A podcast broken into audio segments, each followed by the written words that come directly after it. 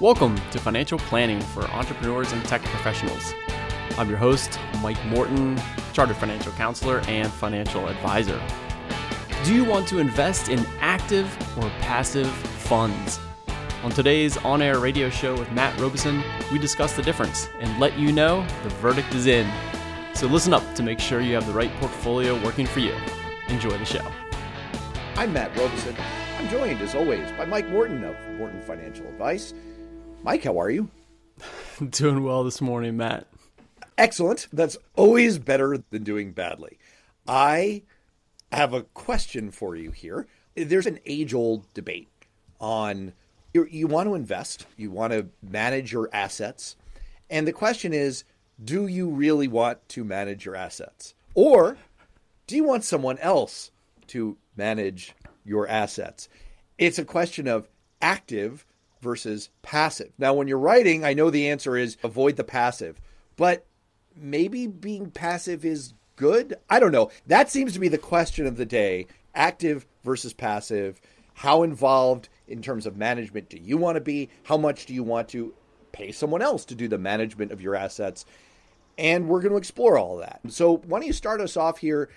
Maybe we can just define what we mean by active versus passive. Yeah, absolutely. And it's a great question. It is the age old debate on mutual funds, ETFs, how you're going to invest your money now. Uh, there's a lot more choice. And we've talked about choices not always being the overwhelming number of choices, not always good for happiness, but definitely something that you've got to make a decision on. Now, it's funny when you mentioned do you want to manage your investments yourself or pay someone else to manage them or actively manage them? My mind went to having wealth managers for your portfolio uh, or are you going to do it yourself, Vanguard or Fidelity, and, and, pick the funds? And so that's a slightly different topic than we're diving into today. That's more around the do it yourselfers, picking the funds in your 401k or in your brokerage portfolio versus outsourcing that. Yeah, to somebody else to, to take care of for you. Are you gonna mow the lawn and fertilize it and do it yourself, or you just want to hire that landscaping crew to come in there every week and keep it looking pretty? But the active versus passive, let me define that uh, in terms of the investments that are choices within your 401k, within your brokerage account, ETFs, mutual funds, you can pick funds that follow an index. And that would be a passive way of investing. So there are these indices, there's lots of them now. Uh, but you can think of the S&P 500, the top 500 companies here in the US. That's pretty passive. It's an index. The top 500 companies, they change now and then a couple times a year and you can invest in mutual funds or ETFs that track that index that hold those 500 companies. And no one's really making the decisions like, hey, I think this company is going to do really well. Let's put our money here. It's just passively tracking that index versus an active manager. So you invest in a fund where there are managers deciding where to place the money. They say, oh, I think these five growth companies look really good. Let's put some money in those and these other 10 companies so maybe they hold 15 companies or 25 companies or whatever it is and actively you know making trades throughout the year to try to beat those indexes that they're following or try to do better than some other strategy so that's the active decision that you have as a personal investor do you want to invest in an actively managed fund or just a passive index fund Got it. So I see the distinction that you're drawing here. You could yourself be an active investor. You could make those decisions on your own and be trying to beat whatever index you're benchmarking against. Or you could have someone else do that. And you could also be a more passive investor, sitting back, not trying to choose individual investment vehicles, individual stocks. And, so that's what you're focusing on here is just that active versus passive decision. Yeah, just within the funds themselves. That's what I want to focus on today. If you want to invest in the US stock market, hey, I'd like to put $10,000 into the US stock market. You have a choice. Do I just put that into the S&P 500 or the total US stock market? Those are indices. They're very passive because no one's actively trying to pick the next best company. They're just tracking the entire stock market, the large cap, the S&P 500. Or you can take that $10,000 and say, I think there's a manager out there who can do really well, uh, better than that. And so I will pick this fund run by a manager and put my $10,000 into that mutual fund and hopefully they do really well. So that's the distinction today is index funds, we're just going to call them index funds, those are the passive ones versus the actively managed where managers are picking individual companies or sectors to invest in. Is this a question you should be asking early on in your asset allocation process, in your investment process? Why does the whole question matter? Yeah, it matters because in all investing, you're trying to make the most money possible. That's usually one of the games. Although I would argue it's not always what you should be aiming for. This is not speculation or trying to gamble or trying to make the most as quickly as possible. It's really a lot of it has to do with investing smartly with your money over a long period of time, and that's how you achieve real wealth without taking on too much risk over the years. But that's why it's important to think about. You're trying to make the most money possible. So if the active managers are doing better, maybe we want to focus our money there. But if the passive indexes tend to do better, maybe we want to focus our money there. So that's what we're looking at in terms of where to place your money so that you can do the best you can. Is there a general rule of thumb as to which approach is better for most people? The first choice, like you said, Matt, I would look at where you're investing your money. So before you get to active or passive, let's first save money. We talked about that. You don't get to invest your money until you've saved money. So first you have to save it. Then uh, you've got emergency funds and other things, but finally you get to, hey, I can invest some money in my 401k or in brokerage. First question I'd ask is make sure you get the setup automatic savings, automatic investing. Do you have a diversified portfolio, US, international, those things? Then within each of those asset classes, we call them large companies in the US, small companies in the US, large companies international, okay, all those different classes. That's where you can get into okay, do I pick an active manager or a passive index fund? All right. Now, I'll give you the bottom line up front. The research is basically in, Matt, that the index funds beat the active managers over the long period. Got it. As a general rule of thumb. Yeah. Now, where do I find that? There's a lot of research because, again, in the investing world, we want to make the most money possible. So there's tons and tons of academics, everybody on Wall Street, all the analysts doing research, trying to figure out how do I make the most money possible. So there's tons and tons of research. And one of the things the academics look at are active versus passive. Hey, which is better? They take all the active managers in the say US large cap space. So the S&P 500 would be the index and they say, okay, everybody that's investing in large US companies, trying to beat that index, who does better? Now, year in and year out, it's a toss up 50 50. Active managers could maybe outperform in one year versus the index, maybe 50 50. But over three years, five years, 10 years, the active managers have a very hard time keeping up. Why is that? Why is that? Because it's really, that's the bottom line. It's really hard to beat the index. You have to consistently and that's the real word here is you have to consistently find the best companies that will earn more money than just the regular index. It's hard to believe. It seems like we're always hearing great stories. You look at Amazon and Apple and Facebook, and they've just made a killing over the last five or 10 years, and they're going straight up. It's easy to look backwards and tell a story like, ah, oh, it's so easy to pick those, but it's really not. And that's what the research says. It reminds me a little bit of weather forecasting. Weather forecasting has actually improved a great deal, even within the last 10 or 20 years.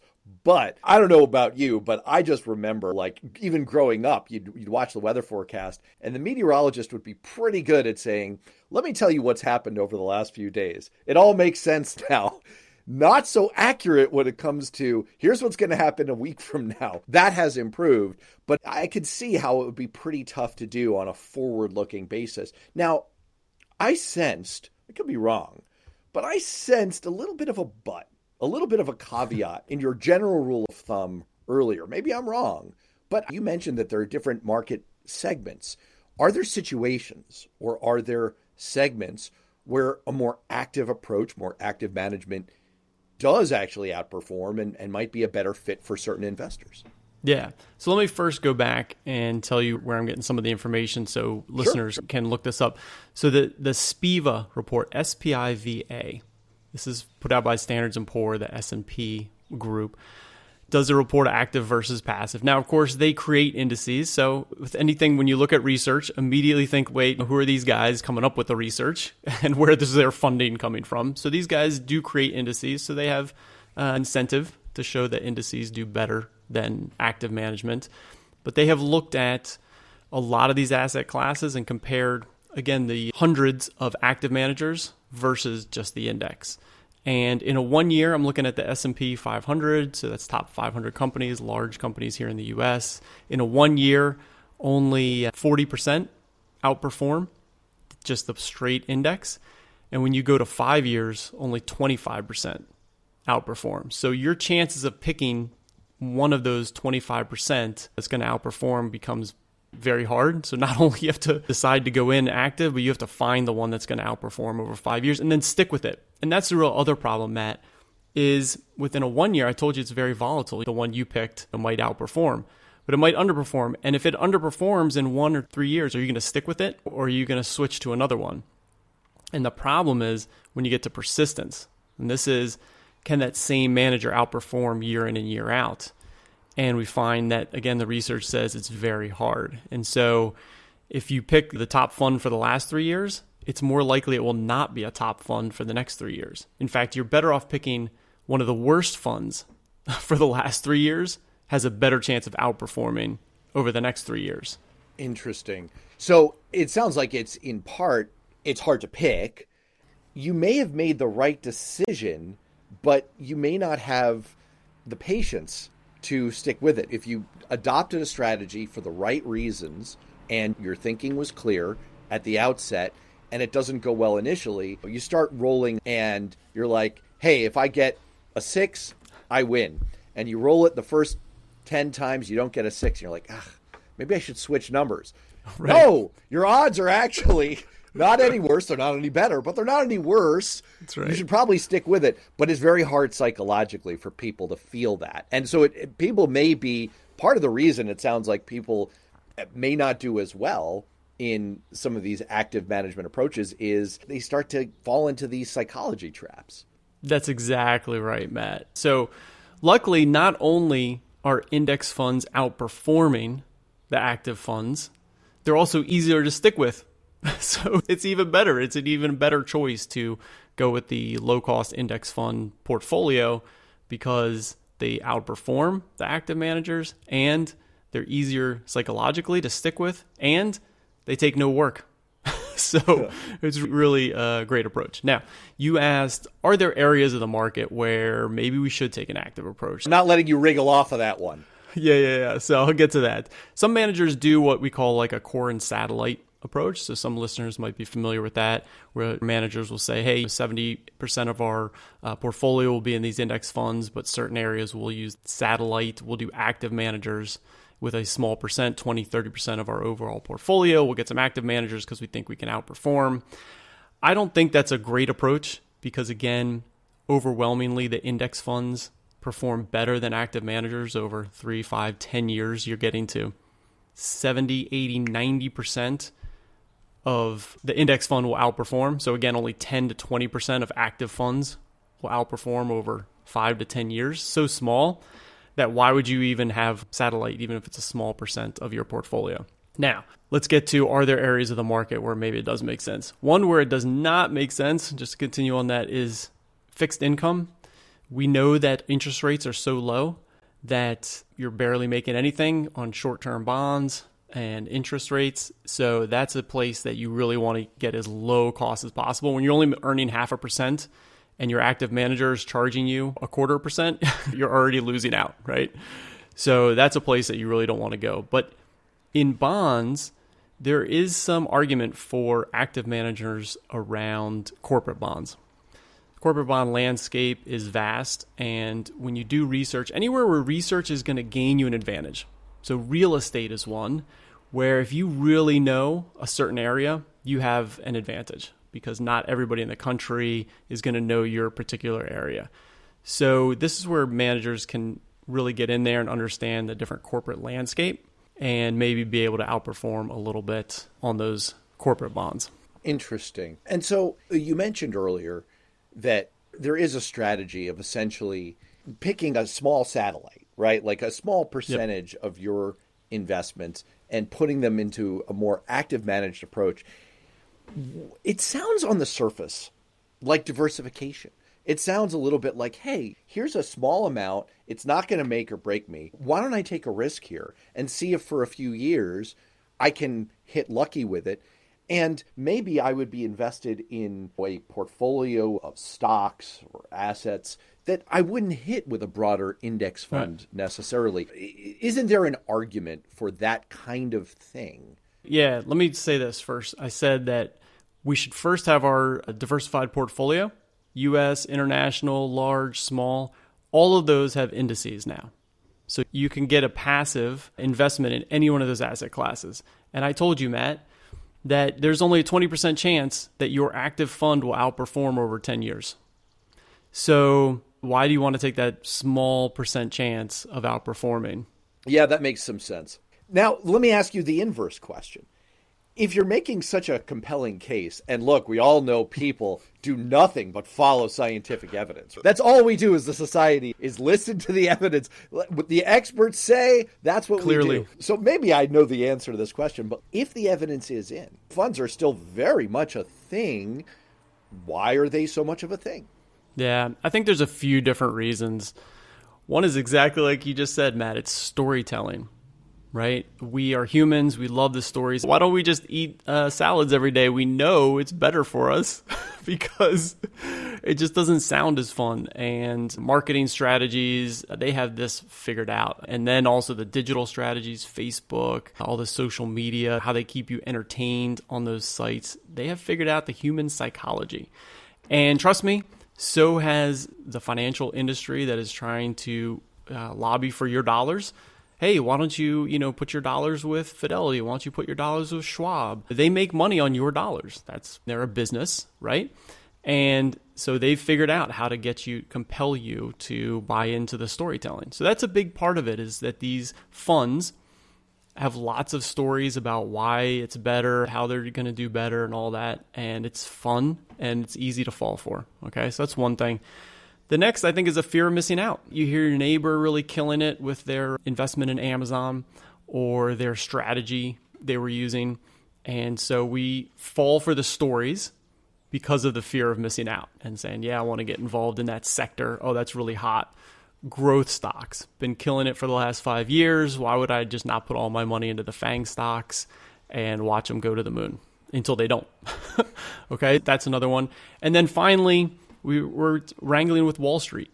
And Wall Street is a massive business employing tens of thousands of analysts and investors and strategies, and they are there to make money. They're companies as well. And so you just have to be careful about what you're getting into when you've got all these different forces compelling you to try to put money in certain areas. Is there also a factor, just going back to the top of the show, where we were talking about the distinction you were making between active management and doing it yourself? Part of the argument that I often hear, and I, I think a lot of people feel, is you know what? I get that I'm implicitly, I'm paying more than implicitly, I'm explicitly paying to have someone else take charge of this, but I actually want that. I want to just every year, I just want to say, here's my money. I trust you. You take care of everything. Is there some value in that? Is that rational uh, yeah. to some degree? Oh, there's a ton of value. Let's go back to the same conversation about taking care of your lawn. Some people love it. They love going out there and, and mowing it and trimming it and cleaning things up, and it brings them a lot of joy right? Same in investing. There's tons of investors that love just looking at the uh, funds and and saying, "How's my portfolio? Am I am I diversified in the right stocks and bonds and U.S. and international?" And they can stick with it, and it's perfect. There's other people that just want to outsource the whole thing. Look, I do not want to take care of my lawn. I just want it to look nice when I go outside. perfect. And so the same is true with uh, financial advisors or wealth managers, where you're just saying, look, I want someone else to do this. It's getting to be a really big dollar figure. I do not want to have arguments with my significant other about what we're doing. We're just going to pay someone else to you know check in with us a few times a year, know our goals, and help manage towards those goals. Uh, there's a tremendous value for doing that for certain people. It makes sense to me. It sounds like the bottom line, which you already gave up front, is most of the time probably makes sense, more passive strategy. but maybe combined with some services that are done for you, some not doing it yourself, an active management approach could make sense in certain circumstances for some people. Mike Morton Financial Advice, thanks for the big rundown. Thanks, Matt. Thanks for joining us on Financial Planning for Entrepreneurs. If you like what you heard, please subscribe to and rate the podcast on Apple iTunes, Google Play, Spotify, or wherever you get your podcasts. You can connect with me at LinkedIn or mortonfinancialadvice.com. I'd love to get your feedback. If you have a comment or question, please email me at financialplanningpod at gmail.com. Until next time, thanks for tuning in. This recording is for informational purposes only and should not be considered for investment advice. Opinions expressed as are of the date of recording. Such opinions are subject to change. We do not guarantee the accuracy or completeness of the data presented here.